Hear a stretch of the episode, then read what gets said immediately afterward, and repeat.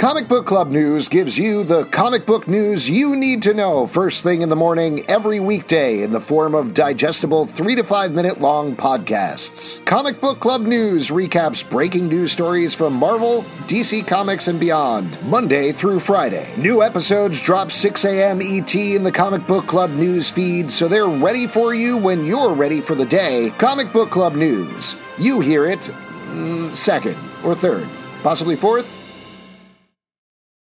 Say goodbye to your credit card rewards. Greedy corporate mega stores, led by Walmart and Target, are pushing for a law in Congress to take away your hard earned cash back and travel points to line their pockets. The Durbin Marshall credit card bill would enact harmful credit card routing mandates that would end credit card rewards as we know it. If you love your credit card rewards, tell your lawmakers hands off my rewards. Tell them to oppose the Durbin Marshall credit card bill.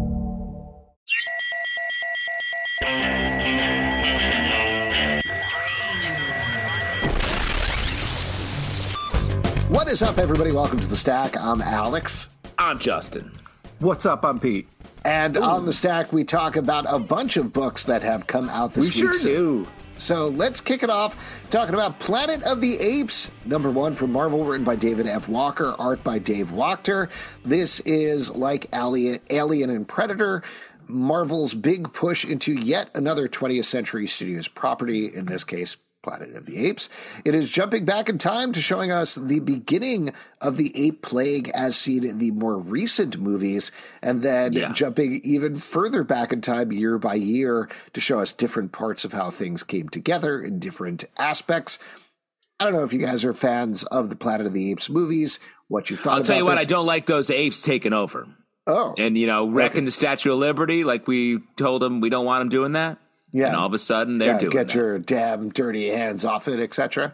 Yeah, yeah, yeah. Nice. You did it. You really did it. yeah, I, I- mean, I I once had a birthday, and uh, a friend of mine wanted to go see a Planet of the Apes movie instead of what I wanted to go see. So, yeah, I'm not a big fan of Planet of the Apes, but I tell you what, I love Is this that comic. me? Is that me? Yeah, yeah, that's you. That's the movie that I Wait, went and what saw. did you guys go see? Rampage I or went something? and saw Hercules, and he went and saw Planet of the Apes. oh, you a- made a bad choice, Pete. Yeah, He exactly. made a bad choice. Uh, um, so the important thing is we walked, we hung out for five minutes like friends before we both went to our separate theaters. That's right, like true friends, letting each other do what they really want to Happy do. I think that's I think that's a great friendship. All right. Anyways, uh, I yeah, I thought this was a great comic. I like the way it started. I love the art style. Uh, yeah, I thought it was. Uh, um, you know uh, the I really left uh, the the part with the soldier uh, and the play using the like the the sign language with the apes was really cool when she was kind of like talking with the apes. I thought that was so powerful and very cool. I thought that was like a really great connecting point uh, that made me want to read more.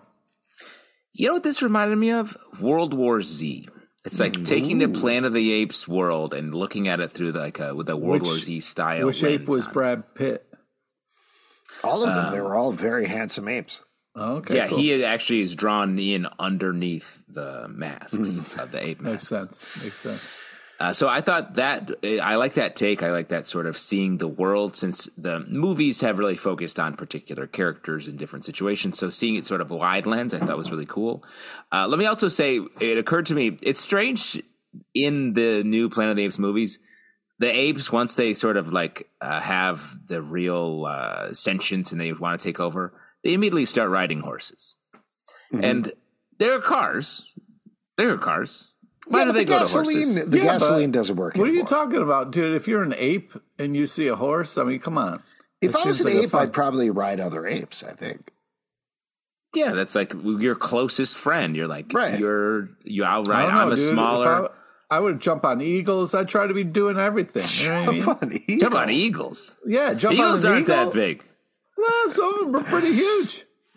Well, okay. Well, I now I feel like the sane one suddenly. Okay, Haven't you I ever seen Lord of the Rings? Those birds are huge, man. Yes, I've seen Lord Yeah. of the Rings. The documentary, you mean Lord of the Rings, Yep. right? Yes. Yeah, it's all about Yeah, New Zealand. really glad they took care of that ring, by the way. That seemed like it was going to go very badly, but anyway, I was that's- hoping I was going to get my hands on it because I bet I could talk. if those ring wraiths showed up, I would have talked to them. Mm. Oh, you can You could talk to them. I would have negotiated. It Plus, I can seem like they handle. talk much. I can handle the pressure of the ring. I just put it on a, in my pocket and be fine. Walk up to mm. Mordor with it. Walk around. Go to work. Whatever. I'm not. I'm not sweating it. When Justin does just walk into Mordor, the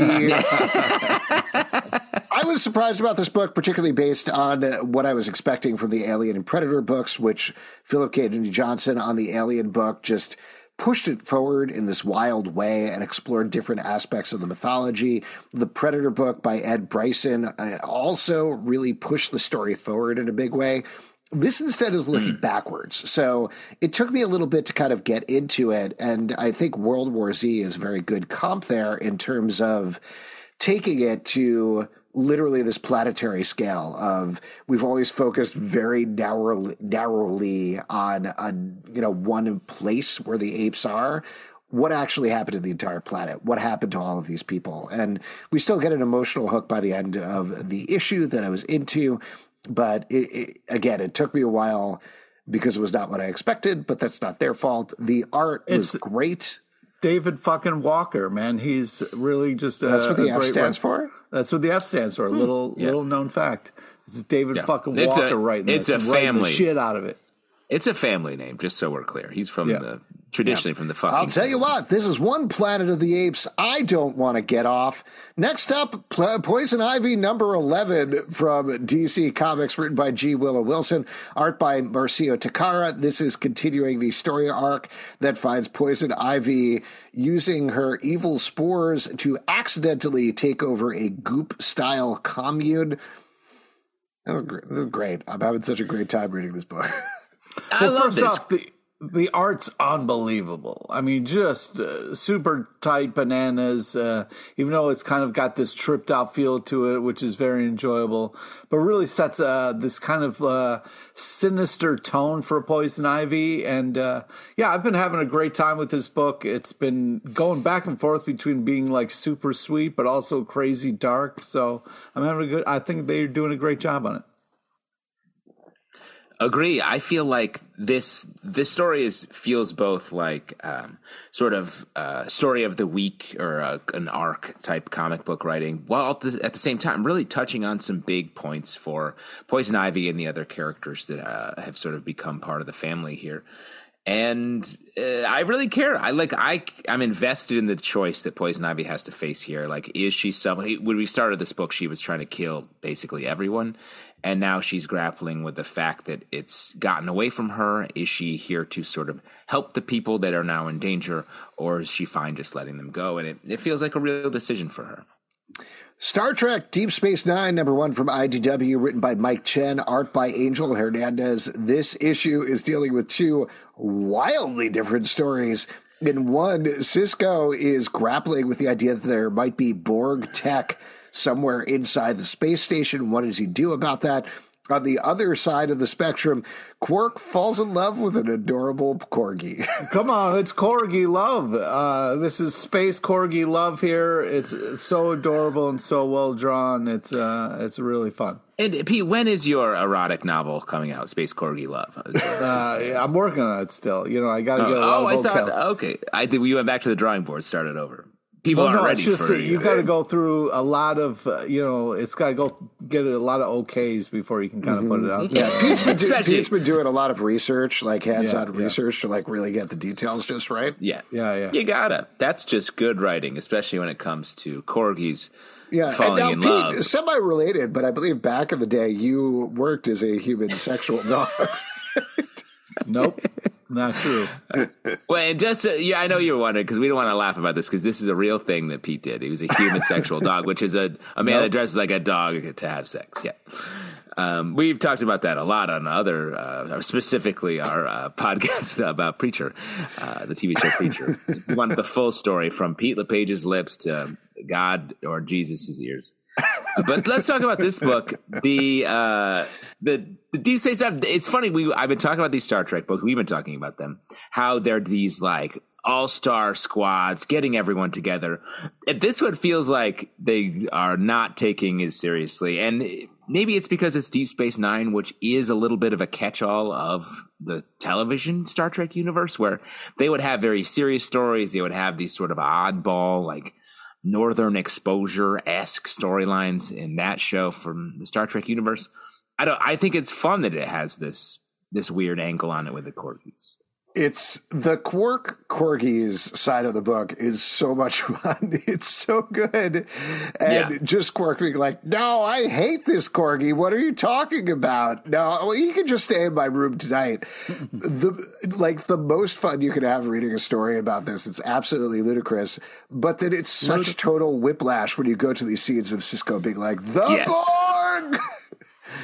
Um, but, you know, worth picking up if you like these characters and you want to see an adorable dog running around a space station and just frolicking and having a good time. It's just funny. This is a number one issue with a like a Deep Space Nine comic book series launch, and there's all the main characters holding a corgi on them as well. It's insane.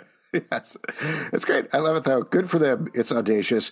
Radiant Pink, number four from Image Comics, written by Meghan Camarena and Melissa Flores, art by Emma Kubert. Moving from dogs to giant cats in this issue. Yeah. Radiant Pink and her new, I don't want to say girlfriend, but they're kind of hooking up a little bit, who was previously her villain, yeah, have been easy. captured by giant cat people who have them under attack.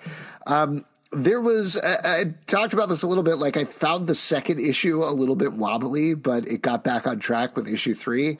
Issue four loved it. Just had a great time. Very fun with all the cat attack stuff. Back on earth we're getting stuff that's tying into the rest of the radiant black universe which i found very interesting. I thought this was great. I'm yeah, curious. i agree that, Oh, go ahead. Uh, sorry, Pete. I'm curious. We talk a lot about how the Massiverse is coming together in some uh, larger story, right? Uh, soon, we think, like in the next couple of months, yeah, probably, right? Is when it's going to kick off. This this issue, I, which I, I also liked. I think it's cool. I like these characters. I like the tone of this. These books have such wildly different tones. I'm curious how they're going to sew all of this together. Mm-hmm. Well, they're going to uh, do a great job with it because they're they have already been doing a great job with it, and I can't wait. Uh, but uh, to get back to the cat action in this book, uh, just absolutely, I love the line that "Hello, ugly alien friends." Just really fun. Um, loved all the kind of uh, love story stuff, but also the kind of uh, fight sequences with giant cats. It's it's hysterical, but also they're doing a really good job of building out this world and and uh, kind of establishing relationships. Uh, and yeah, I agree with Justin. There is there's different style tones, there's different art styles, but it does fit under this umbrella, and I'm really impressed with how big they're making it and uh, how unafraid uh, they are to get away from certain things that have been established as far as like style or tone or, or kind of things. So really impressed with what they're doing here. It truly is massive. But let me ask you, Pete, if they had, if this book had a giant corgi in it and the Deep Space Nine book had a cat as the focus, would you have liked them better? Would you like the the Deep Space Nine cat story better? Well, I mean, I don't know. I mean, maybe. I mean, the corgi story was very touching, but uh, yeah, this had a darker side to this. And we're also going to be talking about another big cat issue later. Yeah, cats on the brain. I don't know which one you're. T- oh, I know what you're talking about. Okay, why don't we move on from cats to spiders? Spider Man number seven from Marvel, written by Dan Slott, art by Mark Bagley. This is an issue that Dan Slott has been hyping up online for a good long time. He we found out the reason for it. This is the end of this end of Spider Verse storyline, which is bringing together all of the Spider Mans and Spider Womans and girls and etc.'s to fight against this giant wasp lady for the sp- fate of the Spider Verse. In last issue, they cut Morlun open and spilled all of the spiders that he's ever eaten out. So everybody is back. Everybody comes back, including Spider Woman, in a big. Uh, triumphant way. But the big spoiler here, which again was put out online, so it's not much of a spoiler, is we're getting a new character that Dan Slott has created called Spider Boy, who is Spider Man's sidekick, who nobody remembers, but he has always been there, is basically his thing Um, so we're going to find out more about him in subsequent issues. But what did you think about this? What did you think about the issue? And what did you think about this end of the Spider Verse storyline? I feel like there's no better. It's almost like a Disney ride. If you wanted to pay a couple bucks, get on a little roller coaster, and take a tour around the inside of Dan Slott's brain, that's what this comic is. This issue is is a million different spider people just showing up, bouncing off each other. Everyone's like, "I have uh, something I want to say." I feel like this is actually what Dan Slott, every time he closes his eyes to go to sleep, he has to put to bed every single spider person in this book. Um, so that was fun. Spider Boy, I, I read, I, for, I, I, should have written down who posted this, but someone said um, this Spider Boy should clearly be the spider that bit Peter Parker, who got the powers of a boy from that. uh. And I thought that was really smart and sort of tracks with the issue when you read it because he's like, I've always been with you. Mm-hmm. So like you could, I think there's a there's a case, and he has like a little more spidery. His mask is a little more spider eyed. Um, I think that could could potentially be the secret. Pete, what did you think about this? Well, I, I agree with the original statement that Justin was saying that this is just uh, Dan Slott fun action. I mean, there's a really a lot of hilarious lines in this thing. Um, I, I, was just uh, super impressed with all the details and everything kind of coming together here. It was, uh, it, it, it's just a lot of fun. The I'm trying to uh, find it here. Oh yeah, the the noir uh, Spider-Man uh, uh, saying it's good to have your kisser, uh, good to see your kisser, and then walloping web snapper, uh, just fun stuff. Uh, this was just a kind of giant, big issue, and you know had Slott's fingerprints all over it, so it was a ton of fun. Totally agree with you guys. I want to throw out one line, and this is, I guess, a spoiler, but it is Dan doing exactly what you're talking about. It is the pinnacle of maybe the worst, most brilliant pun I've ever seen him do in the entire time I've been reading comics, where over and I'll spoil it here, so if you don't want to know, turn away. But the everybody's been fighting. Miles was turned into a wasp person. He's not there in the final fight. Finally, he shows up driving the spider buggy and they're like, "Whoa, where were you? What's going on?" They're like, "Sorry, we had to Tokyo drift through a bunch of different universes to finally get here on time." And they're like, "Wow, that's amazing! How did you do that?" And the spider buggy says, "That's because I'm the best parallel Parker," which is a joke that I read and like literally my head dropped being like oh my god oh my god oh my god i can't believe he built that up just to that moment. But hats off to you i guess is what i would say. Uh, that is that is the compliment that you're giving him. Uh, yeah the, i mean it's it's all there. I feel like this is dan slott's to quote pete dan slott's happy place yeah. Yeah. Uh, all there the action go. figures. You put a quarter in the Dan slot, and you get every Spider-Man action figure. all right, let's move on to talk about the Joker, the man who stopped laughing. Number seven from DC Comics, written by Matthew Rosenberg yeah. and Ryan Cady. Art by Carmine Di Giandomenico and Will Robson. Batman is lost, as we officially establish in this issue, seemingly somewhere in the multiverse in another universe where Bruce Wayne has died. The Joker is not the Joker. He's just a regular dude wearing a red hood. Everything's a little different, but of course, Batman got a Batman and tried to fight his way through it. And then the backup story, Tim Drake Robin is looking through the multiverse for Batman. What's up, Justin?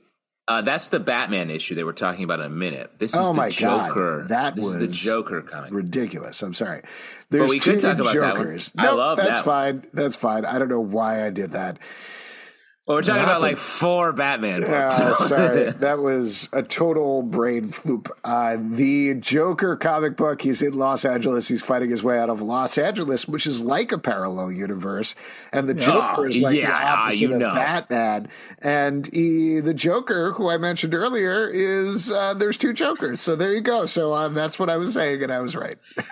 to be fair, uh, you got halfway through that, and I was like, "Well, this sort of checks out uh, in a way." Anyway, Joker's fighting Manhunter throughout this issue, and the backup story we get the Joker running for president with another double Joker twist going on. Uh, this so, title continues to be great. Yes, what's up, Pete? I I just think that this was really an impressive issue. I love the art style; it is just so cool. Uh, and it was also an interesting start here. We kind of started with a Manhunter. Uh, and yeah. I I loved the, the, fact of the Joker back and forth with the Manhunter, like who are you, and then calling her the evil tomato later, and just the whole like him being a tourist in LA and wanting to try animal style and doing like and the whole just kind of running bit of like there's no heroes in LA and that's why you come to LA and he was like so disappointed. It was just I had a blast. I felt like they nailed the tone and the humor of the Joker in such a interesting way and the art style really fit it and I was just super impressed with it. And also yeah, I, I love Manhunter, so this was really my wheelhouse. Agreed. This had a, a, the fact that it sort of was rooted as a manhunter story. I thought was really cool, where it sort of advanced her story in a way which I haven't seen in a while. Uh, but shouts to Berge, uh, our guy Berge, because I was talking about how there aren't a lot of Joker stories that are actually funny, where the Joker is being funny, and the Joker is being legit funny in here. Yeah. Uh, and hilarious. I love all the mayhem, all the LA commentary is really fun. I love how there's a line that like, why is everyone trying to take credit for like greasy burgers? And I'm like, that is absolutely right. uh, that is a, a, part of culture. I'm like, it's sort of all the same burger though, right? We're all cool with knowing we just mm-hmm. like eating this gross flat burger and it hey, tastes hey, great. Don't talk about burgers like that, all right, dude? I'm well, not saying just real quick about burgers uh, because I'm going to forget later. We this accurate to in and out, like very accurate in and out conversation. Yeah. Whatever you think about in and out, like it's still that's the conversation people have. There's a book later on in the stack that we're going to talk about where the characters go to White Castle and they're yeah. talking about White Castle, but they're not eating White Castle burgers when they get there. Wow, look at you. It was uh, an absolute takedown. Uh, but outside of all this fun and mayhem and great fight scene, there's a great full page spread here with the Manhunter uh, defeating the Joker. I won't say how. But there's a, this underlying mystery of this second Joker that Solomon Grundy is like petting, uh, like um, of mice and men style. And we've talked about how we think that's the real Joker and how this is Joker someone else. And I'm starting to think there's something else going on here. The this page ends with saying, "Well, we're already dead. We're dead." And I now I'm starting to think it's not at all what we anticipated, and we're going to get mm-hmm. like a, a double twist back here. So that's exciting as well. Absolutely. Novel very twist. excited about this book. Let's move on to a very advanced review. Lamentation number one. This is coming out May 3rd from Oni Press. It's written by Cullen Bunn, art by Arjuna Susini. We won't get too much into spoilers here, but basically, this concerns a woman who is auditioning for a theater troupe. The theater troupe is not what it seems, and some dark things are going on here. I'll just say nobody is doing horror right now like Cullen Bunn. Yes. Yeah, the guy is is all about it, man. Yeah. I, well, but he's also like beyond the fact that he's doing these really great horror comics, he's writing things that feel like classic Tales from the Crypt style stories, classic Outer Limits, Twilight Zone style stories. And that's really hard to do without feeling derivative. Something like this that finds this new riff on Haunted Theater Group is so smart. The art by Arjuna Susini is oh so creepy. Like there's yeah. there's panels yeah. where it just cuts to. I'll, I'll spoil one little yeah. thing, but like there's so a panel scared. where it cuts to her talking to the theater troupe, and there's these things crawling over the seat behind her, made my skin crawl. Yeah, it really what? creeped me out. The art on this is just phenomenal and creepy in all the way right right ways, and also the kind of like uh, the theater teacher is also creepy in all the right ways. It's really a really well done uh, book, a great combination of both writing and art. Sorry, go ahead, Justin. Pete, I believe she's the director of this particular production. Oh, so okay. um, let's just get our terminology straight. As a classically trained actor, here I will step in and uh, Please be do. the director of this. Uh, well, no, uh, what I was going to say though, um, Alex, to your point, I think it's the the depth at which Cullen Bunn takes on this task. Task. I feel like a lot of horror stories are sort of like premise, and then they're a bit surfacey. It's uh, caricatures instead of characters. And this, I really feel like. Um, both both the writer and artist here really dig in. We get a visual motif to like sort of uh, bring us into the acting experience here that we're getting blended with the haunting experience that we're just sort of learning about. We get to meet our character. There's some nice tonal stuff in here, and then just full on mystery. Uh, it, it it really is just it feels super well thought out, and I I really liked it. Again, that's coming out May 3rd, not this Wednesday, so look forward to that. Love Everlasting, number six from Image Comics, written by Tom King, art by Elsa Charretier. This is picking up after the last issue, where we got some big revelations about what happening to our main character in terms of her falling through these different romance comics in her life. In this issue, she has basically given up and said, All right, whatever, do whatever you want to me. Sure, I'll fall in love. And uh yeah, I kind of went into this thinking this is the last issue. It's not. It's going to Yeah. keep going from here. I'm fascinated to see what's going to happen next.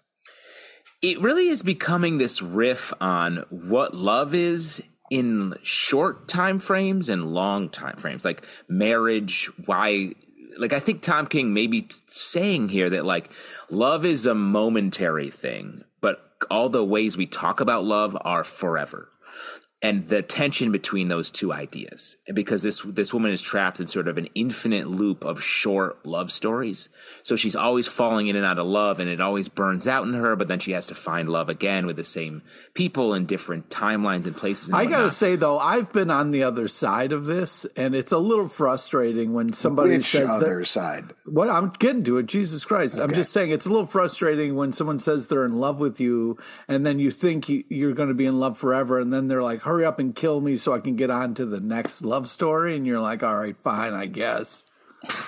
Wow. I can't believe it took us 16 years for Pete to confess to murder here on the podcast. That's uh, surprising. that's the power of comics that's the power of comics It's really wild. anyway just don't dig up any of pete's pete's earlier apartments Oh, by the way, Pete is uh, exclusively lived in underground apartments. This book is great. The art is great. I love it. I, I cannot believe it's continuing, but I'm actually excited that it is because I'm really fascinated to see where it goes next. Say goodbye to your credit card rewards. Greedy corporate mega stores, led by Walmart and Target, are pushing for a law in Congress to take away your hard earned cash back and travel points to line their pockets. The Durbin Marshall credit card bill would enact harmful credit card routing mandates that would end credit card rewards as we know it. If you love your credit card rewards, tell your lawmakers hands off my rewards. Tell them to oppose the Durbin Marshall credit card bill. Agreed. Speaking of which, uh, another ongoing book that I'm really fascinated by, I Am Iron Man, number two from Marvel, Oh, yeah. written by Murewa Ayodele, uh, art by Dotun Akande. This is uh, another sort of one shot focusing on an aspect of Iron Man. Here, essentially, he loses most of his power and ends up under the water, communing Under with a sea. cycle, psychic whale. I guess. I think it's a whale. Yeah, I guess the a, me- a meteorite crashes and this whale gets some powers from it. It seems like Yeah. that's what's happening. This is a stunningly uh, gorgeous book and a fascinating Iron Man tale that I guarantee you have never read anything like this before. I'm loving what they're doing here. I completely agree. This is uh it's such a chill vibe to this comic. It's really beautiful. It's it's sparse as far as like the talking and all that. It's really art focused, art centered. It's super tight bananas art. It's really this kind of magical adventure you go on Iron Man that's very different from a normal Iron Man story. I had a great time. I love the whales. Uh, I feel like yeah, that, it's that's probably how whales talk to each other and stuff. So I I was all in. Psychically, you think? Yeah, oh yeah, definitely. So what do you think all the whale song is? Just like burps and farts? Well, it's for us to throw us off. You know what I mean? They're constantly fucking with humans. Yeah. Oh, it's like karaoke, and then they're like, look, the humans think Yeah, they, just- think this is how we talk, and they're just kind of yeah farting under the water. Nice. Uh, great uh, marine biologist take there from P. LePage. Uh, I agree. I love this book. I think Iron Man, I actually like the run that's happening right now in the other Iron Man, the main Iron Man title. But I feel like so many Iron Man runs like run out of gas on the premise where you, I feel like usually you have to take a big swing at Tony Stark because like he runs his corporation, but he loses all of his money or his armor is trying to kill him. But it's hard to sustain that over a series of arcs, I feel like, at least in the recent past. But getting Iron Man stories where they're like sort of one off, like interesting universe with the, where the rules are a little different, really here for it. Really liking this series. Well, and I'm forgetting exactly what they say in the back matter here, but a lot of this is about loneliness and isolation, this tale, which is something that you don't really deal with in an Iron Man story, but he is literally a guy who's wearing armor. And in this case, they take him to the darkest, loneliest place imaginable, which is deep, deep under the ocean. Well, You're reading Well, let me let me read it because it's actually uh, it's even a little more specific than that. The ep- this episode was written and illustrated for and is dedicated to everyone whose body betrays them, whose body has kept them away from their dream lifestyle, or whose body has caused them frequent hospital visits. Do not give up. Keep fighting for life. Like Iron Man, defy Mother Nature one day at a time. Much love, and it's the um, writer and artist um, who who put that that message together. And it, the story is about uh, there's mention of like the Iron Man's losing power. Um, if he, he loses power, his heart dies. Like it, it, it really, I think, it does a good. The story does a good job of mm, putting a metaphor on Iron Man with that. The the details of his heart and that we know from his his continuity, but like, but also the feeling of what I think they're describing in this passage at the end in a great way. Batman number 133, 34, excuse me, from DC Comics, written by Chip Zdarsky, art by Mike Hawthorne and Miguel Mendonça. Mendonça. In this issue, the Joker is on the loose in Los Angeles. He's just trying to get to the airport. no, but no, what? no. What? No, What's it's not this one. What's going on? It's not this one. Oh, okay. Oh, this is You oh, man. bastard. Ah, sorry. No, this is this is actually the one where Batman is in an alternate universe, and then in the backup story, Tim Drake is trying to get him back to travel through the multiverse. I gotta say, I still think there's going to be some sort of twist here in terms of what's going on, but uh, loving what they're doing. It's really just pushing Batman to the limit. It's pushing Tim to the limit. It's great. I, I, uh, Yeah. Hey, what's up, Pete? hey, I, I had a hard time with the helmet strap uh, look with this Batman. Uh, I really didn't. I didn't How does he like keep it. the hat on his head though? Yeah, but I, you know, like I, I appreciate the fact that it's a different Batman, it's a different world, and that kind of stuff. So there's a stark difference between the Batman I know and love and then this one. But the the helmet strap really had a hard time with it, and it was like it, Well, it he had me at a to distance. he had to build it himself. it. He had to build the bat suit himself. He didn't have It's cool, Alfred's just- help. Yeah, it just. Uh, Yeah, that was just like feeling a that- I skateboard wasn't helmet. feeling the strap. Yeah. This is a feeling fact that not a lot of people know, but Alfred actually makes all of his su- suits out of soup. They're soup suits made out of bouillabaisse. Uh, Hmm. And uh, that's why it has that flowing look over his body. So when he makes it himself, he has to build the strap in because Alfred isn't there for the soup suit. Soup suit. Soup suit. Right, Pete? Pete, soup suit. yeah, I soup, know. we went a long way on that one. I'm just trying to match up to uh, my idol, Dan Slott, and his parallel Parker joke. All right, well, Uh, good luck. Keep trying. We'll get there. Uh, I I thought this was great. I think the the front story You like with the all of- backup better than the front story. well, let me get there. Like I, I do like that Chip Zdarsky feels like everywhere he's writing now, he's creating these whole events in single single titles. And this is fun. We get some like uh, scary takes on the heroes that have been polluted by the uh, non Joker Joker in this um, universe that he's in. Great fight with Ghostmaker. Uh, but the, yes, the backup where Tim Drake's trying to chase down Batman in his in whatever multiverse area he's in, and part of the technology that takes him there, he has to uh, think about Batman to get him there. And out of nowhere, we get this little bit of the story, emotional hit where he's like, "My heart betrayed me," and he goes to another multiverse where he sees his mother, who is passed in the main DC continuity, and he has this great like two page hang with her. And then he's off to find Batman. I just loved the surprise, emotional gut punch of the story. And it was just a fantastic Tim Drake Robin story that caught me totally off guard. Great stuff. Let's move on and talk about Disney villain Scar, number one from Dynamite, art written by Chuck Brown, art by Trevor Fraley. I'll tell you what, when I added this to the stack, I was like, ah, I'm going to hate this. I don't really like The Lion King that much. I'm sorry, I just don't. This is going to be stupid. It was very good. It was an, a really interesting exploration of Scar leading up to The Lion King, this character that feels shunned and beaten down by everybody around him. It builds out the world in a really fascinating way. My one quibble is I think Trevor Fraley draws Scar a little too beefy. Like he's a little bit too much of a beefy lion. He's not like a skinny lion. But other than that, I was surprised to be into this book. It's a very interesting little uh, side note there. Yeah, this is I, the other no, no, cat book. This is the other cat. This is the other cat book that you were talking about, nope. Pete. This is a cat. Wait, it's a cat Wait book. For. Yeah. Wait oh, this is it. That's what I thought it was. Nope. Oh, I know what you're talking uh, about. I know what you're talking about. oh Alex, if you don't know now, then you've truly lost. no, no, I got it. I got it. oh my God. All right, I guess we'll see. You're taking. Yeah, you think it's Wolverine? One hundred percent seriously. Into, yeah, that's what I was. I was gonna do that joke later. Uh, yeah, you took that bit.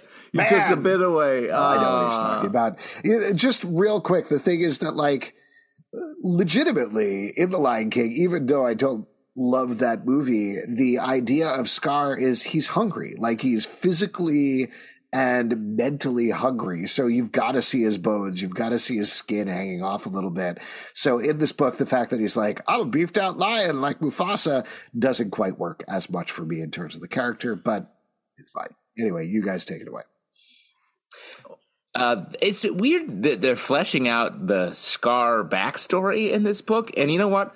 This is a little bit talking about the story, but I find it to be a betrayal that Rafiki's chilling with Scar and helping I, Scar I was kind of like, Rafiki, what the F are you doing, bro? R- Rafiki, your whole thing is you should be a little bit distant from this sitch. Yeah. So uh, yeah, I was like, Rafiki, cool. what? Who whose side are you on? Why are you helping out Scar? I felt very portrayed by that part. Also, I was just kind of like, okay, I guess if we're going to do like, you know, Darth Vader gets his own title, then I guess Scar gets his own title.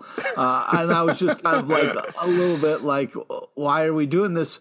But I, you know, the art pulled me back right into it. I don't, I hate Lion King as much as other people, but uh, yeah, you I hate it, Lion King. No, I said I don't hate Lion King as much as other people because uh, Zalben went on this whole diatribe. Why are you even listening when we're doing this podcast?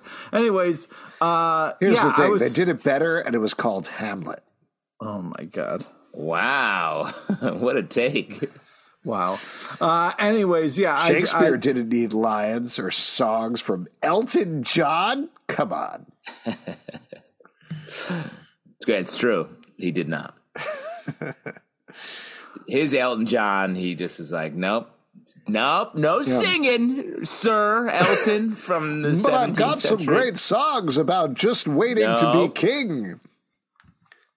Nope, Elton. Right. Note Elton John's great, great, great, great grandfather. Mm. Sir Elton John, also Elton John. Elton John is also Sir Elton Justin, John. do you have anything more you wanted to say about this book, or? Yeah. By the no, way, I was mostly caught up in the betrayal of Rafiki. Oh, okay. okay. Right. We're going to talk for the next half an hour about this book. Uh, you know what? I'll tell you what. Why don't we move on and talk about another king? King Spawn, number 21 from Image Comics, written by Sean Lewis and Todd McFarlane, art by Javi Fernandez. Now, this comes from a listener who said, Hey, why are you guys not talking about King Spawn and the other Spawn books? Yeah. This popped up, and I was like, All right, we haven't talked about this for a while, so let's talk about it. I'll tell you what there's some super gross stuff involving brains in this book. And if you're into horror and you're into brains being ripped out and draws of brains and spoiler, the last page is Spawn being like, okay, here we go. And he's carrying brains in each hand. It's pretty gross and awesome. It's Yeah, a lot of brain stuff. It is the brain stuff was was super gross, but uh, the art was glorious. I really had a uh, great time with this book. I also thought the kind of like last panel was such a classic kind of Spawn action moment, so I was very excited about that. Yeah, I think this is an it continues to be an interesting book and uh, uh, done well. And uh, you know, sometimes you got to fight dogs, sometimes you got to feed them brains. You know what I mean? You got to figure out where you stand with dogs. You know what I mean? Oh, what's your move on that? Do you feel like you'd throw the brain? Well, you know, in a tight spot, you know, uh, uh, you know, either carry pork chops in your pocket or uh, be ready to, uh, you know, because guard dogs are, you know, they're they're And not you do that anyway, sometimes. right? You just walk around with a pork chop in case you get hungry. Yeah, or you know, run into a guard dog. You got to be ready. Oh, okay. Yeah, it has multiple uses.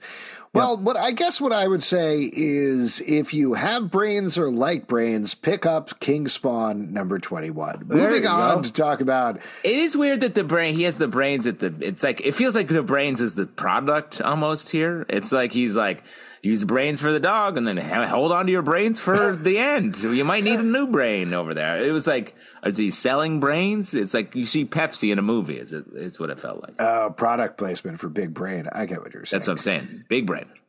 Captain America, Sentinel of Liberty, number 11 from Marvel, written by Jackson Lanzing and Collin Kelly, art by Carmen Carnero. In this issue, after a big sacrifice in the last issue, Captain America and his friends are fighting back against MODOK in all of his forms. He's taken over New York City. And as usual with this book, there are some big, wild splash pages going on, some huge action, and also some emotional moments for Captain America.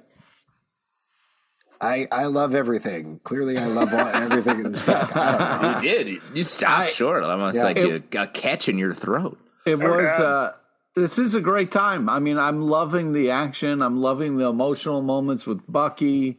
Uh, the MODOK having an uh, spoilers, but having a little MODOK in his eye socket. I it's, saying that out loud seems insane, but it looked really cool in the comic, which was impressive. So, uh, yeah, I'm having a great time with this. This continues to be uh, a heck of a comic that you must pick up because they are killing it. It's sort of a weirder Captain America story that's just really well told. We've got Yeah. like a team of uh, ragtag invaders around him. Uh, Bucky's sort of the bad guy. He's in a way infiltrated this like secret Illuminati style organization, but he seems to have bought into it, at least to some degree. Uh, last issue, a member of their team died, and it, there's some emotional resonance there. Uh, the the only part I, I don't know what Cap's romantic situation here is. Uh, that part I'm like, is that actually happening or is it not? I think it's actually happening. So, spoiler here, but towards the end of the issue, Cap asks Sharon Carter. It's Sharon Carter, right? Sharon, yeah, Yeah, yeah. to move into it with him, and she's like, "Of course, you dumb nerd. Of course, I'm going to move in with you." That wasn't built up very well for the previous issues at all.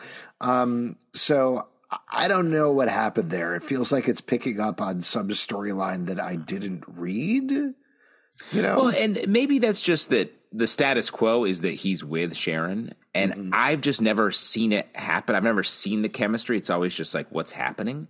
So I would love to hear, and again, like this isn't a criticism of this book because I love this book, but I want to see an arc, a full on like Sharon Cap love book, love story. Mm. That would would be cool. great. Fables 158 from DC Comics, written by Bill Willingham, art by Mark Buckingham. And this issue, our wolf children are all grown up and fighting against a bunch of folks. Po- Pete, you were super into this. Take this Yeah, away. the- Team Ham here is just absolutely uh, killing the game. It's so great to have. That's us. We're Team Ham, right? Nope, no, That's our nickname? Buckingham and Willingham is Team Ham. Oh, asshole, pay attention. Uh, so, so I just, sorry, we're doing that eating contest where we have to eat as much ham as possible. What are we Right. calling our team then? Uh, we're comic book club. We're Oh. still comic book club guys. We're going to stick with comic book, even though we're eating ham. Yes. Yeah. Feels like a Uh, missed That's how people know opportunity. We can't change our name for an eating contest. It doesn't make any sense. Anyways, uh, so But the we're gonna do the we're gonna do the eating contest though, right? yeah, yeah, we are. we have to do it. We I'm signed up. and I'm gonna crazy beat both of of you. ham to prep. Yeah, I'm going to beat both of you. Hmm. Anyways, uh, my point being, uh, Real quick, just- let's just go through what our nicknames are because my nickname is Honey Baked. What's your nickname? Uh, that's a great. Uh, Spiral is my nickname. Anyways, if we could please focus. you guys got a lot of ham knowledge right off the top of the Yeah, I mean, come on, man. It's almost Easter. You got to be ready for ham. Anyways, And so- Justin, your nickname is Bone In. Is that correct? yeah. Well, that's on the back of my jersey, but I'm thank you very much. Oh wow. Anyways, uh, Thank, thank you for listening.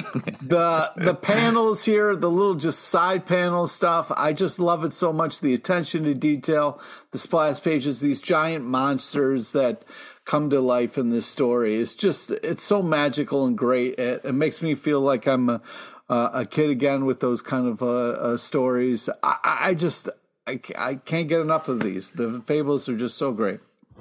I guess I'll go with Hawk if you're horny. Uh, the uh, what I love about Fables is they always find a way to put their characters in jeopardy and high stakes situations that feel scary, and we get it again here in the back half of this book. Also, they take the time to construct their villains in a way that make them the central focus of the story, and that here again we've just established this guy who is now terrifying. Yeah. Yeah. Junk Rabbit, number one from Image Comics by Jimmie Robinson. This takes place in a future world where most of the world has been covered by junk. There's a rabbit out there, and the rabbit is killing people in the junk. What do you guys think about this book? Well, I mean, first off, the rabbit, you know, we get this, you know, spoilers, but sick splash page at, at the end. But I'm excited for this. I feel like they do an interesting job of setting it up. I like the art style. I like this kind of world that they establish.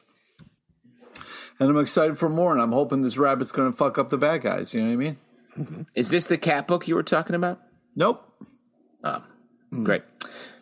Uh, I'm curious. We meet some characters. We establish the world. One of these characters is the Junk Rabbit, right? Yeah, I feel like it would be the rabbit at the end. Yes. No, I know that, but the Junk that has a mask on, Oh, so we meet some Oh, sort of yes. like oh, I young see what teen. you're saying. You're my right, I, Alex. I will say I did spot the rabbit. As Okay, I, yeah, I 'cause knew it was super when it, clear. It when was it hard to came to, who the Junk Well, they Rabbit say was. that I on was the like, cover. Can you spot the rabbit? Oh, no, they Yeah, don't. no. It- it was- check it was- it inside was like- and find out. No. Uh, so like I I just I feel like I didn't get to know these characters enough to be mm-hmm. invested in who which one of them is the rabbit. The world seems interesting, a lot of junk, very almost a Wall E level of garbage in this world. Oh, yeah. Nice reference. Yeah, and Mayor Eric Adams was talking about that in New York, right? That we're almost at WALL-E levels. Yeah, Of junk. I know he. Love that. Who's here for the Eric Adams takedown that we're bringing? Yeah, oh, it's great. He also speaks specific. a lot like uh, WALL-E. I think he has WALL-E voice. And here's one that I am super excited to talk about. Yeah. and I'll just take it from here. Thanks, Alex. Yeah, so this fake Hold on, hold on, Wolverine comic is a fucking No, no, shell no, no, for no, no, a Beast no, no, comic where it's a fucking. uh. It's Let me just basically say what it minions is. With Let me say Wolverine what it and is. Gru is fucking Pete, Beast. It's Pete, fucking you're bullshit. gonna get your chance. You're gonna get your chance. Absolutely. I have been excited to hear from you legitimately all week about this book. Wolverine number 32 from Marvel, written by Benjamin Percy, art by Juan José Ryp, as revealed in the last issue, or the last two issues, I guess. Beast really is seemingly the villain here. He is saying that he has the best interests of Krakoa at heart.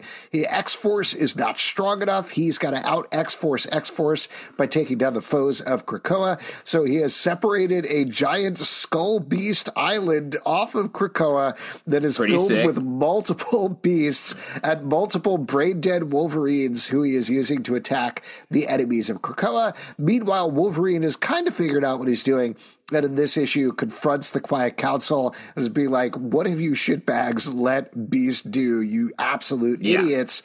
So there's a conflict brewing, but we also get to see Beast go directly for Maverick, classic 90s, 2000s X Men character who is stealing drugs and flowers from Krakoa.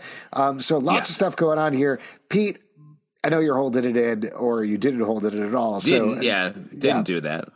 take yeah, it away. this Give is, me your rap. this is really upsetting. I I don't understand who this is for or, or why we're doing this, but we're having uh, you know mom and dad fight here, and I don't like to see Beast and Wolverine fighting. I like it when we're all on the same team. I also you know I appreciate growing a giant organic uh, skull body as much as the next guy, but then having like Yeah. little Wolverines come out of the hands to be claws is dumb.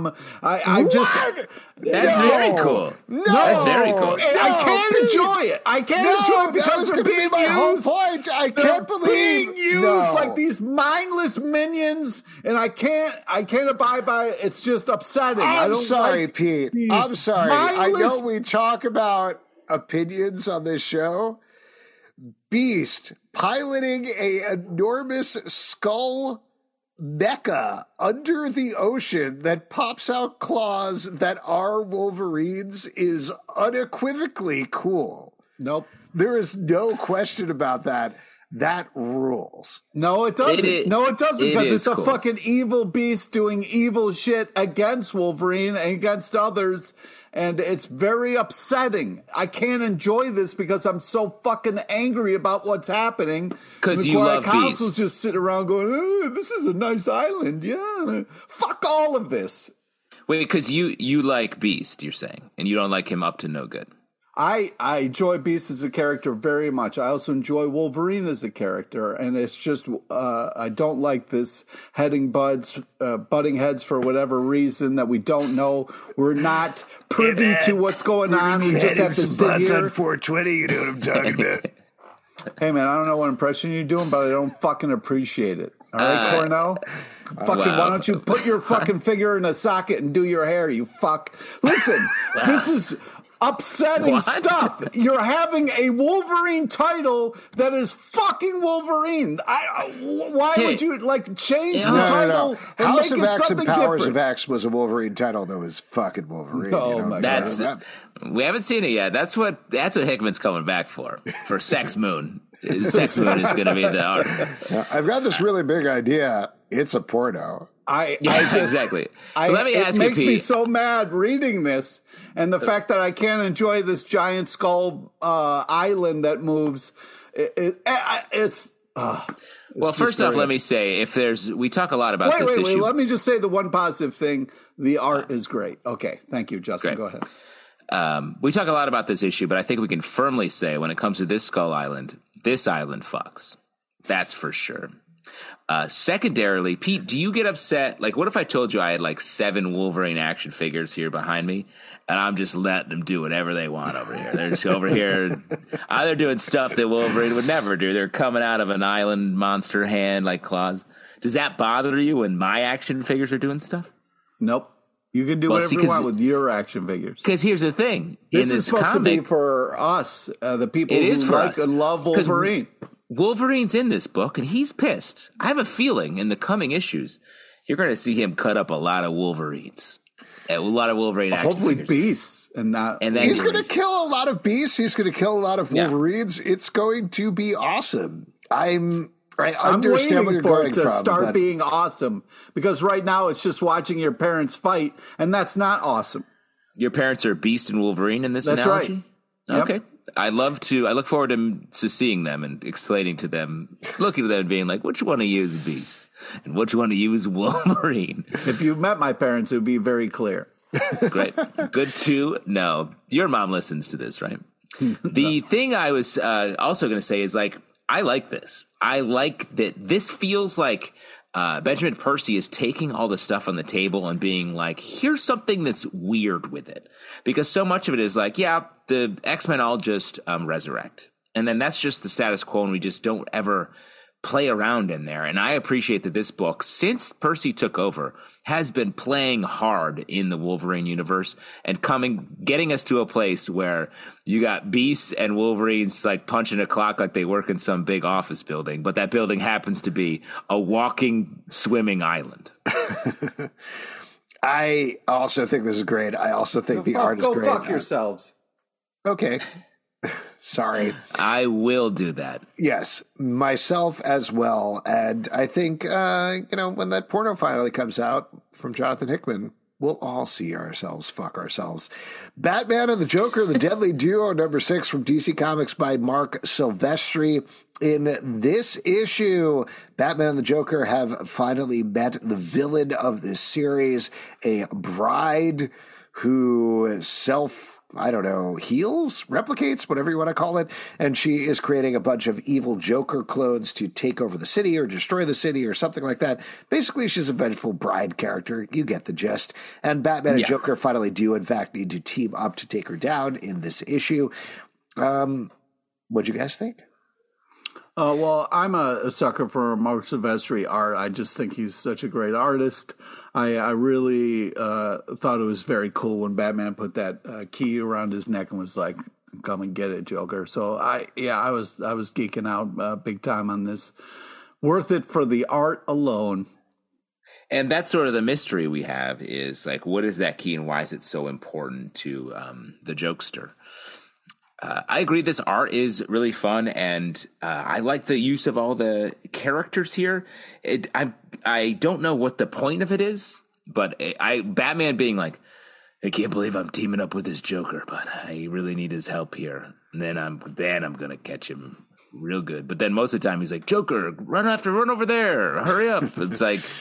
So I, I don't quite know. There's a little bit of tension there. I don't know how those two things are going to coexist for almost any longer than literally where we are right now. The two things that I'll mention in opposite directions. One, I think the design of the villain here is very good. Like it's clearly thought out as, oh, this could be a new Gotham City villain that we use in different aspects. So I like that quite a bit. On the opposite end of the spectrum, the way that Marc Silvestri writes this Batman, he's very resigned to letting people die, which Yeah, I know is realistic and whatever, blah, blah, blah, but I'm reading comic books and Batman doesn't let people die. And uh, just the idea that he's like, oh man, Joker only killed 100 people this time. All right, got to keep working with him. It just that's doesn't. win. That's a win for Batman. Only a hundred.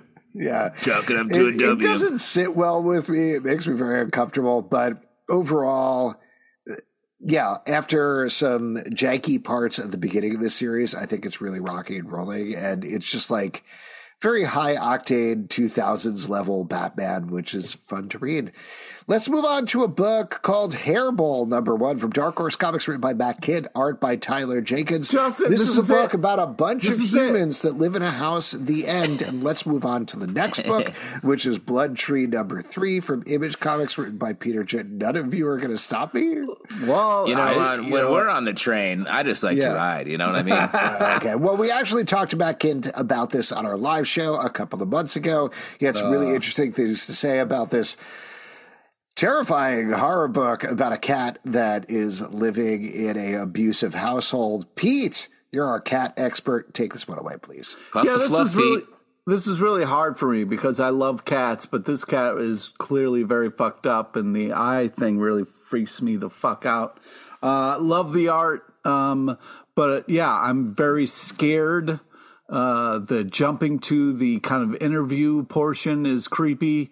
And uh, I, yeah, I'm just, I'm really worried about who the hero is, and hopefully this kid is going to be okay, and hopefully this cat isn't going to kill her, uh, even though she like bit her, and I, I don't know, but uh, it's very intriguing and very well drawn, and uh, you know, cats are mysterious and and creepy. Would you let your cat, a cat that you had, read this book? Um, no, I don't think I would. Uh, I would wait maybe to see more about what happens before I let my cat read it, um, just because I don't want my cat to get the wrong impression of uh, what I think of cats or uh, what is okay. Because if you know, cat saw that it would, you know bit a kid and maybe think was that that was cool, I don't want them That's thinking bad. that. Yeah. What do you let your cats read? Bible. uh, no, mostly my fanfic. You know. Shakespeare. Oh, cat fanfic. Yep. Yep. That, let me say, Pete, that is almost the weirdest answer you could have said. hey, I wrote this about you, cat. I love you. Read this. it's about you. Uh, we talked about this book. It's it's really scary. I'm surprised it's a cont- an ongoing uh, mm-hmm. because I feel like it it it has all the sort of airs of a one-off uh, horror story. Uh, it, it, tells a great story. The character is really cool, and I think it makes a great point. So I'm curious h- how much more story we're going to get. Blood Tree number three from Image Comics, written by Peter J. Tomasi, art by Maxim Simis.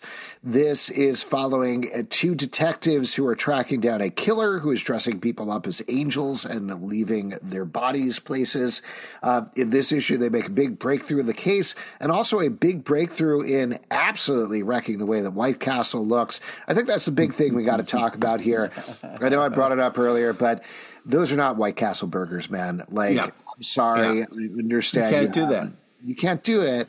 And it breaks the reality of the book, and I'm done with this book. I'm not reading this comic anymore. Wow, I, I respect it because I, if someone was like, "I could you draw some White Castle burgers?" I'd be like, "Well, I certainly don't want to go there and eat them. So I'll just oh, guess oh, and probably get close. What are you saying, dude? White Castle has phenomenal burgers. Uh, they're absolutely delicious. You got to get them steamed. I don't know what the fuck you're talking about. What What is your favorite food to order in a sack? By the sack, I guess. Is it just uh, White Castle? White Castle is definitely up there for sure. I would think. yeah, yeah. I always get a sacks of uh, caviar. Dude, I used to get the suitcase. Are you kidding me, dude? The fucking suitcase was the was the thing back in the day. Suitcase? Yeah, you get a whole crave case, bro. That's when you want to die. That's when you're like, "See you later, world." Would you take that I'm to out. business meetings or what exactly? yeah, yeah, the party. No, that's the briefcase. That's oh, the briefcase. Okay. okay. Anyway, I am joking because I actually do think this title is very good. It's good mystery. They're writing these detectives at the top of their intelligence, which is frankly not an easy thing to do, particularly for mystery comics. Um, the mystery is interesting. They're definitely on the offensive here, which is great. Um, so good crime comics. This is really well done. White yeah. Castle stuff aside. Yeah, I agree. White Castle stuff aside, I think uh, we're we get like a lot of information in this issue, which is great and kind of gets you excited for more. I guess we should start every podcast with White Castle stuff aside and then get into our reviews because it's sort of a nice catch-all. I would like to start talking more about White Castle. Actually, I have a lot of uh, fantastic uh, White Castle stories. I yeah. What do you think about the chicken rings, Pete? Oh man, you know it's you know until you eat them, you have a lot of thoughts. You know, I mean? that's and made up, though, like, right? Oh, and then still, afterwards, you have no thoughts. And then you're yeah, like delicious chicken. They're chicken uh, anuses. Is that what we're talking about? The chicken rings? Yeah, they're no. deep fried. Uh, sorry, steamed chicken anuses. no, only the burgers are steamed, bro. Come on. Oh, okay. Steamed hams. I like this comic, and I think that it does a great job of switching the perspective to the villain a little bit, which gives us some nice extra tension. I feel like we're barreling toward a confrontation. Yeah, uh, which I'm excited for. Scarlet Witch, number four from Marvel, written by Steve Orlando, art by Sara Pichelli. Here we are breaking the done in one format of the previous issues to finally reveal what is going on with this universe's Darcy. Turns out she basically attacked. I want to say whatever the Marvel Universe version of Themyscira is, and tried to. The Bakai is the group. Yeah, there of... you go. But that's what they are. I mean, there, yes, there are a bunch Amazons. of yeah, there are a bunch of Amazons, um, and uh, we find out a lot more about that as Scarlet Witch battles them. We're going to continue into the next issue. What you guys think about this? Uh, this is great. Uh, love the art style. Love all the action. Uh, the showdown kind of battle is really cool. I mean, she gets hit with a fire hydrant, which you don't really see much, which was really badass. That kind of was. Mm. I was like, oh shit. Uh, but yeah, yeah uh, just uh, super tight bananas are. Have a great time with this. You don't really see the water come out once the fire hydrant's used as a weapon. surprised by that. Love the art, Sara Pichelli's art, and like I, yeah. I've been hyping this book a lot. I think it's great. We're Exploring the Darcy side, I think is fun, but I'm excited to get back to our status quo of uh, Scarlet Witch and the Door and all that fun stuff. Um, but I, I, I, do understand we need to learn more about Darcy. She is sort a little Darcy. bit the bad the bad guy here, though. What so are you I'm talking curious. About? You watch your mouth. She is. She she killed someone. It's we sort of land on that it was in self defense, but like yeah. just feels a little like oh okay, and then we're gonna swip back to her and she's back on the hero side. So I'm curious. It's definitely setting up a more um, nuanced character than I thought. Where Monsters Lie, number three from Dark Horse Comics, written by Kyle Starks, art by Oh, man. Kowalski. This is following a town or more of a cul-de-sac, let's say, that is filled with It's a serial community. killers right say out of community. slasher movies. There's a cop who's coming straight for them. It's all gone to hell as of the last issue. And here, the cop goes on the offensive to take these serial killers out. There's some twists, there's some turns, there's some hilarious, gross, bloody moments. Pete, you seem pretty psyched. Take it away. Yeah, This is I- like a number one Pete book of the week right here.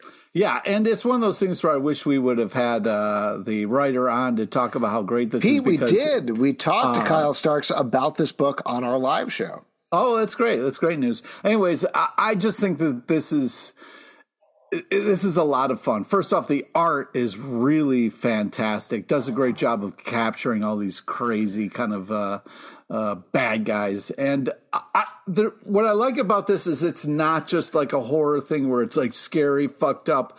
They do a great job of like giving you hope and being like, oh my god, maybe they're going to be able to be, a, and then just like this that last panel was like, oh shit.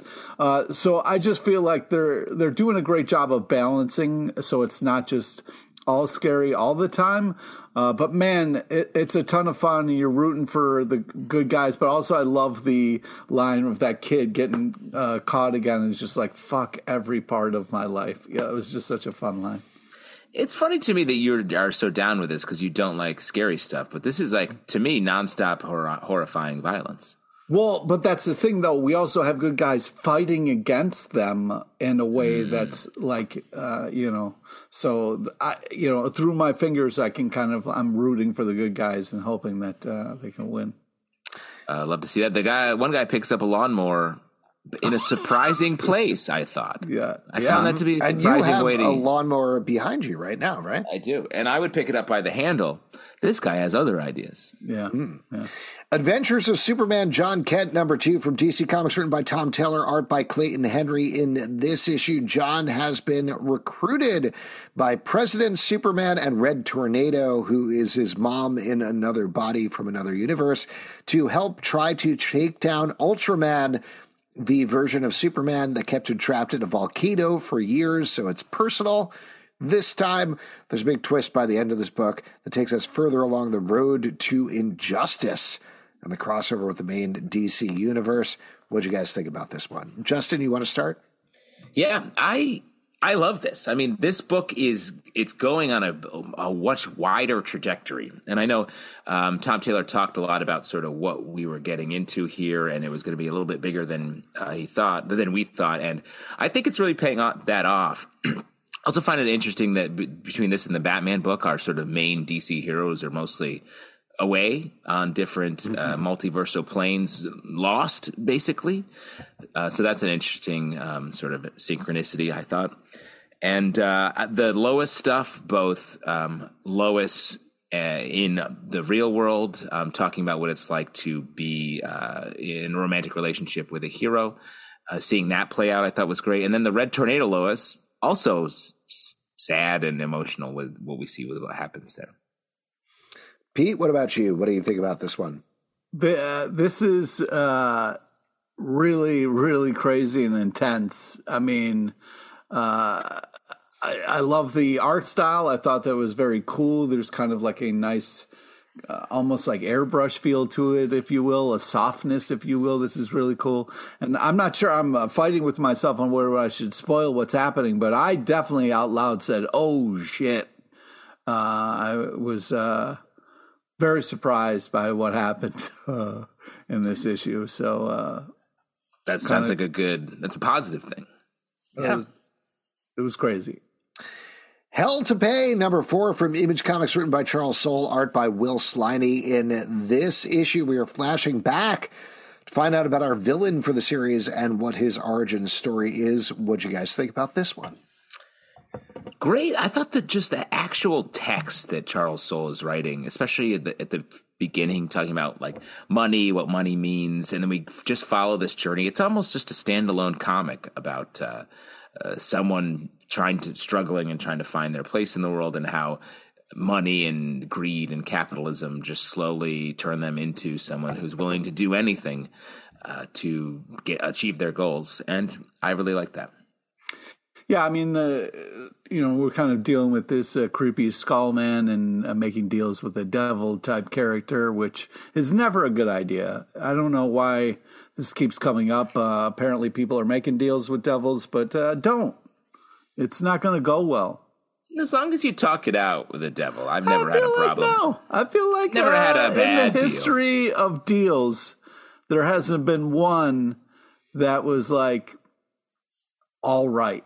You know what I mean? Well, no, like, you sign your name, and then the scroll rolls up into his hand, then he smiles and laughs and licks his lips and licks his fingers, and then vanishes. And I've never had a problem. really? Never had so a problem. So far, so far. I sold my show to co-host a mid-tier comic book podcast for the rest of my natural life, and that didn't turn out badly. Surely that wasn't the devil, though. That was some like middle management demon. Yeah, I don't know. It was a guy painted red. I do know that. Like he was a very Wait. he was red in the face. You said he was painted red because the devil, I think, is red. I don't no, think I made a mistake. red. I made a big mistake. was oh, it boy. at Comic Con? Yeah, it was at Comic Con. Ah, jeez. The Amazing Spider Man number 23 from Marvel, written by Zeb Wells, art by John Romita Jr. In this issue, Spider Man has been sent out of this alternate reality that he and Mary Jane were trapped in. He is desperately trying to get back to her and clashing with a bunch of Marvel heroes in the process. Justin, I know you love this one, so take it away, please. I'm really loving this run. This was like uh, almost like crank for Spider Man. He is just racing through uh, the the world, trying to get his way back to Mary Jane. He can't get there and struggling. He's willing to punch anybody, and I mean anybody, in the face at this point. um, and he knows what's happening. We already know what happens down the line, so the tension is there. And when Peter Parker's really under the thumb of the situation, that's when he I find him the most uh, like I just need to watch it. Yeah, Romita Jr.'s art is just worth it alone. I mean, this is just absolutely beautiful, very cool stuff here. I'm very nervous uh, about the other shoe dropping in this book, where we're going to kind of get some answers about the MJ uh, Peters situation, and I'm scared Well, I- about what's going to happen. I think we know what happened. Watch out! What happened in the other dimension? Making a baby. You know what I mean? I, I mean, I don't know, and uh, and I'm scared to find out. Well, Okay. we're going to find out in issue 25 and 26, so you have at least a little bit of time of that. Um, Well, I'm enjoying it. I'm it gonna be. I'm No, gonna be a I'll, real I'll send you some drawings. I'll send you some drawings, Pete. I, I gotta Oh, say, thanks. I normally love John Romita Jr. stuff, and I think he does generally good art in this book. The way that he draws bruised Peter Parker occasionally here is like Hmm. looking at a Picasso painting, and it's very weird. It is maybe my least favorite thing he has done since Gorilla Grodd over in Superman, which looked like Wow. some sort of yeti or something like that. I I understand this is very rude. He is a legend. He does yeah, great thank work. you. He's a legend. How dare you, man? But it's weird. Can't say There's there's some perspective stuff that is just incorrect in this book, and it stuck out to me.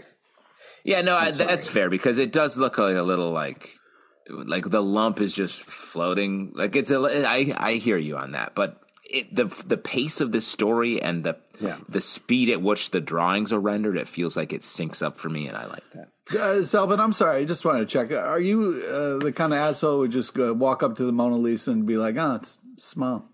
That's Like, that's smile. is she smiling or she's not smiling? Like, make a decision. You know what I'm talking about? Just I say throw on. some soup on that. Throw some soup on that painting. You know what I'm saying? mm-hmm. Absolutely. Put on your soup suit. Put on your soup suit, Mona. Stillwater, number 18 from Image Comics, written by Chip Zdarsky, art by Ramon K. Perez. This is the final issue of this title for now, where finally we find out what is going to happen to the town where nobody could die. Turns out it is a knocked out, drag out fight where people repeatedly not die in the worst ways possible. Um, and there's a big change to the world at the end that promises that maybe they're actually going to revisit this world at some point. How do you guys feel about how this all tied up or not in this case? I'm curious if they will uh, revisit this world because I think it could be cool. Uh, to me, I, I like this series, especially the first half, and then it got a little bit like sort of a lot of characters, a lot of things happening, and it was a little hard to follow the individual plot points. I thought, and plus everything had to be like big meetings between big people, and it was always like, okay, take him to the edge of town where he can die. Like, oh, let's just kill him over here and bury him. Like it, it just felt a little like the the backbone, the narrative backbone got a little bit wobbly for me in the middle. I really like where it ended though, and I'd be curious for more. Yeah, I mean, Stillwater, the town where nobody dies, is it's an interesting idea, and I think they did a really great job of exploring it and pushing it, and kind of like uh, uh, doing a lot of crazy cool things with it. Uh, I love the art style, the kind of stuff that happens in this issue is intense and amazing. Um, but then the ending where it was kind of like, eh, I was a little like, wow, you know, uh, but uh, overall, I was super impressed um, with everything. So the, the, the ending was a little, and you were a little. Yeah, exactly. But I still had a great time. Uh, check out more. Yeah, the Jesus metaphors were laid on pretty thick in this particular Jesus. issue. Agreed. Yes, uh, but at the same time, I, I agree with you, Justin. I think they really went for it with this series. So whether you agree with the direction or not, they were taking chances and they were pushing it, and that's appreciated. Let me just say one more thing. It does, this feels like a movie mm-hmm. uh, that they then turned into like a seer, like a TV series. Like there was a little bit of padding, I think, as the story continued on. When if this was just a tighter uh, package, like um, well, what this the 18th issue. Yeah, no, I, I, think you're right. If anything, I think it felt like there was a fair degree of improvisation that was going on here at a certain point, which is fine, but it maybe led to that meandering nature of the story when it is something that I do think whether it's Chip Zdarsky or otherwise, could change it into like a killer movie, like you're saying. Yeah. So I don't know. We'll see. Or a one season limited series TV show. Either way, Mosely number three from Boom Studios, written by Rob Gilroy, art by Sam Lofti. In this issue, our main character, who is a dude who hates AI and got a big old hammer, is going after the gods of this new world. Pete, go. This is I for just, you. I yeah. I mean, I love uh, old uh, dude who's got a hammer and doesn't mind uh, you know uh, uh, fucking shit up. So yeah, this was definitely uh, in my wheelhouse. The art style is fantastic. Love the character design, especially the villains.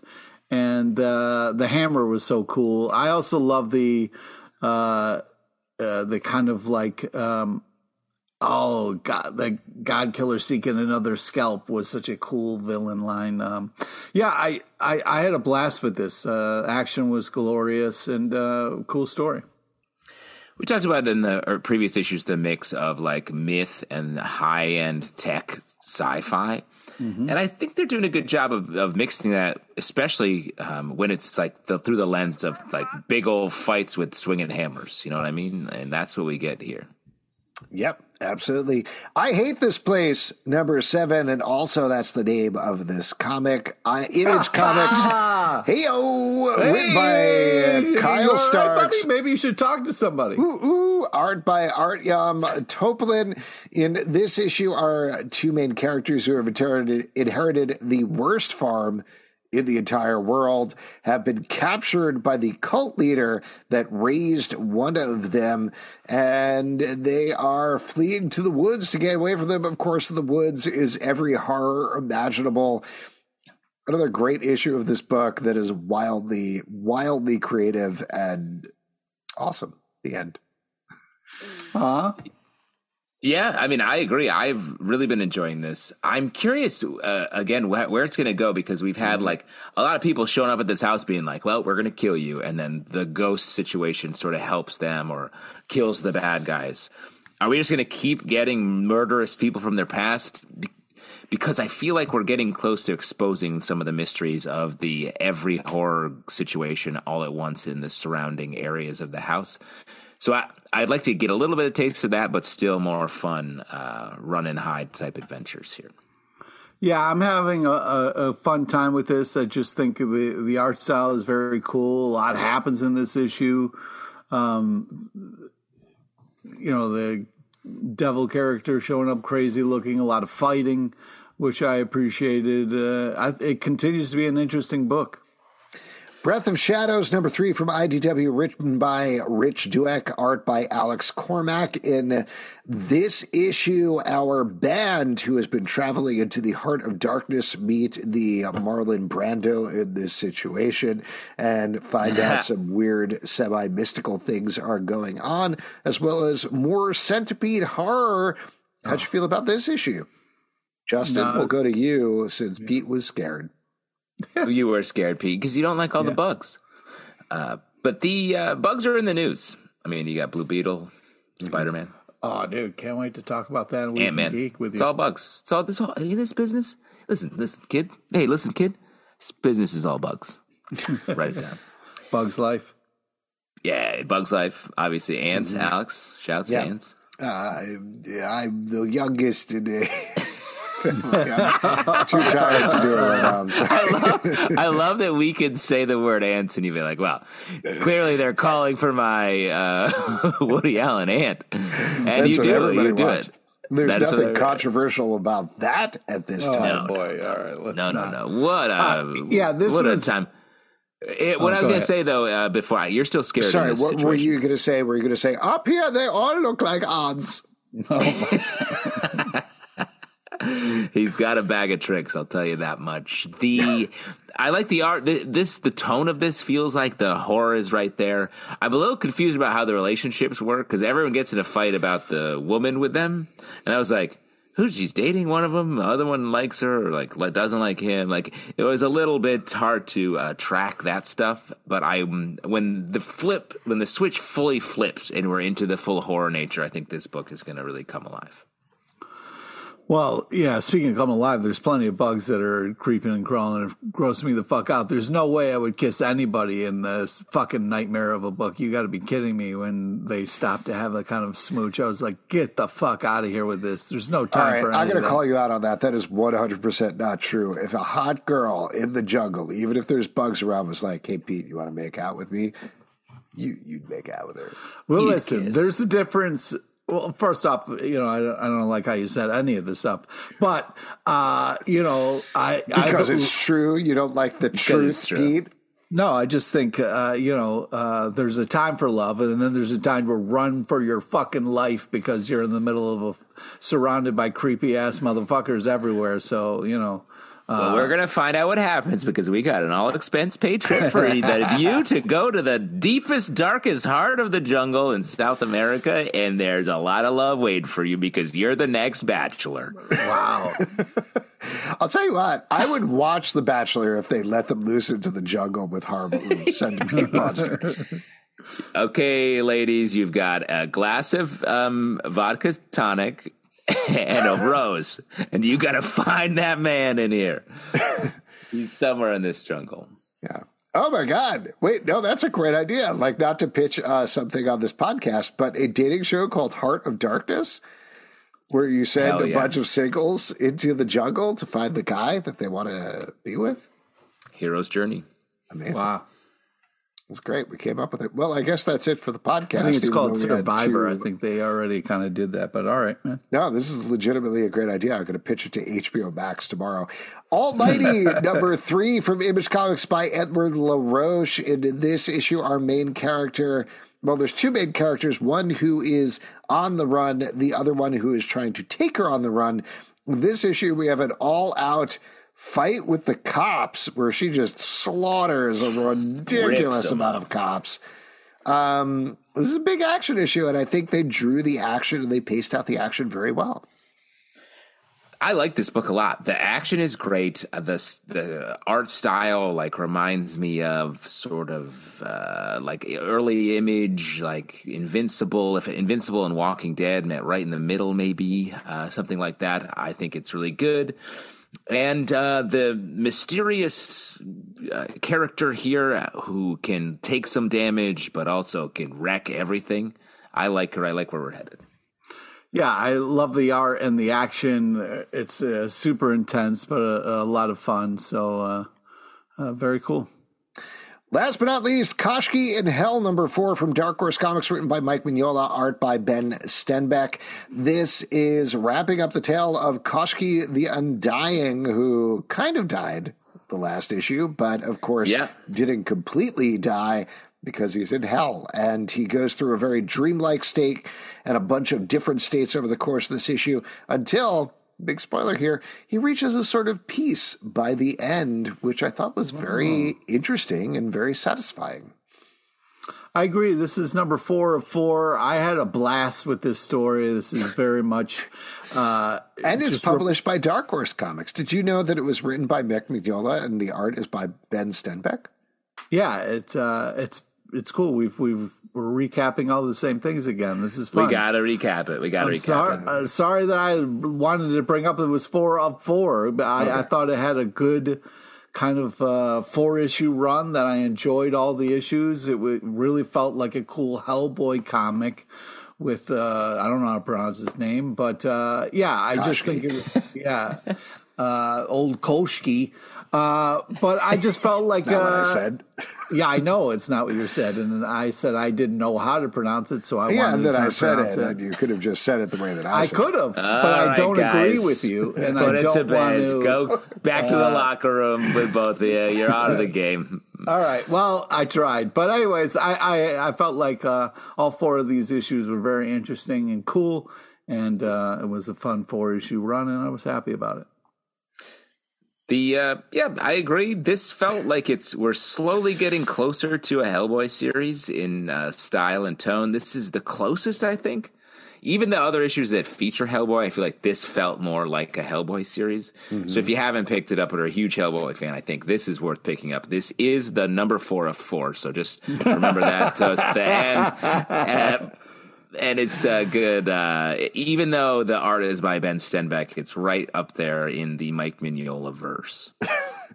uh, would you say it was published by Dark Horse Comics? Would you agree with oh that? My God. I wouldn't go that far, Alex. I wouldn't go that far. Uh, Alex, don't you have to go call HBO Max and pitch him Survivor? Come on. I mean, this is a good idea, guys. This is a million it's dollar a idea. idea. This it's money. Great. Finally, I'd be able to pay back that guy who was painted red, who I made that deal with such a long time oh, ago.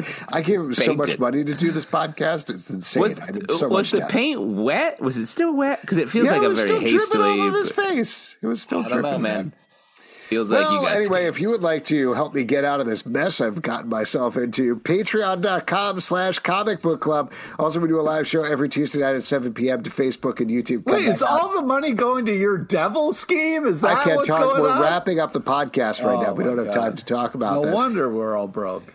Gotta go. Devil calling me. Wants uh, his money. Be sure to subscribe, Apple, Spotify, Stitcher, or the app of your choice at Comic Book Live on Twitter, Comic Book Club Live on TikTok and Instagram, Instagram comicbookclublive.com for this podcast and many more. Until next time, for Honey Baked, Spiral, and Bone In, this has been The Stack.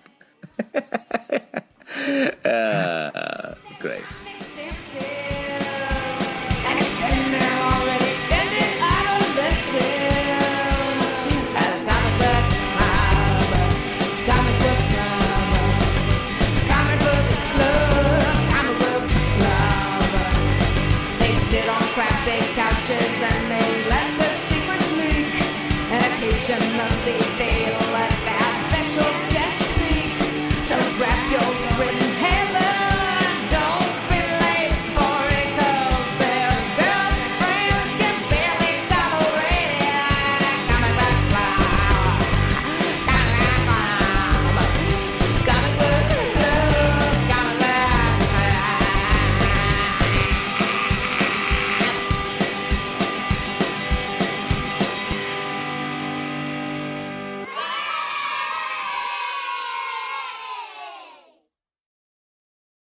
BetMGM has an unreal deal for sports fans in Maryland. Turn $5 into $150 instantly when you place your first wager at BetMGM. Simply download the BetMGM app and sign up using code OldLine150. Then Place a $5 wager on any sport. You'll receive $150 in bonus bets, regardless of your wager's outcome. And if you think the fun stops there, the King of Sportsbooks has plenty of surprises in store. Check out daily promotions, same game parlays, live bets, and so much more. Download the app in Maryland today and get $150 in bonus bets instantly from your first wager only at BetMGM.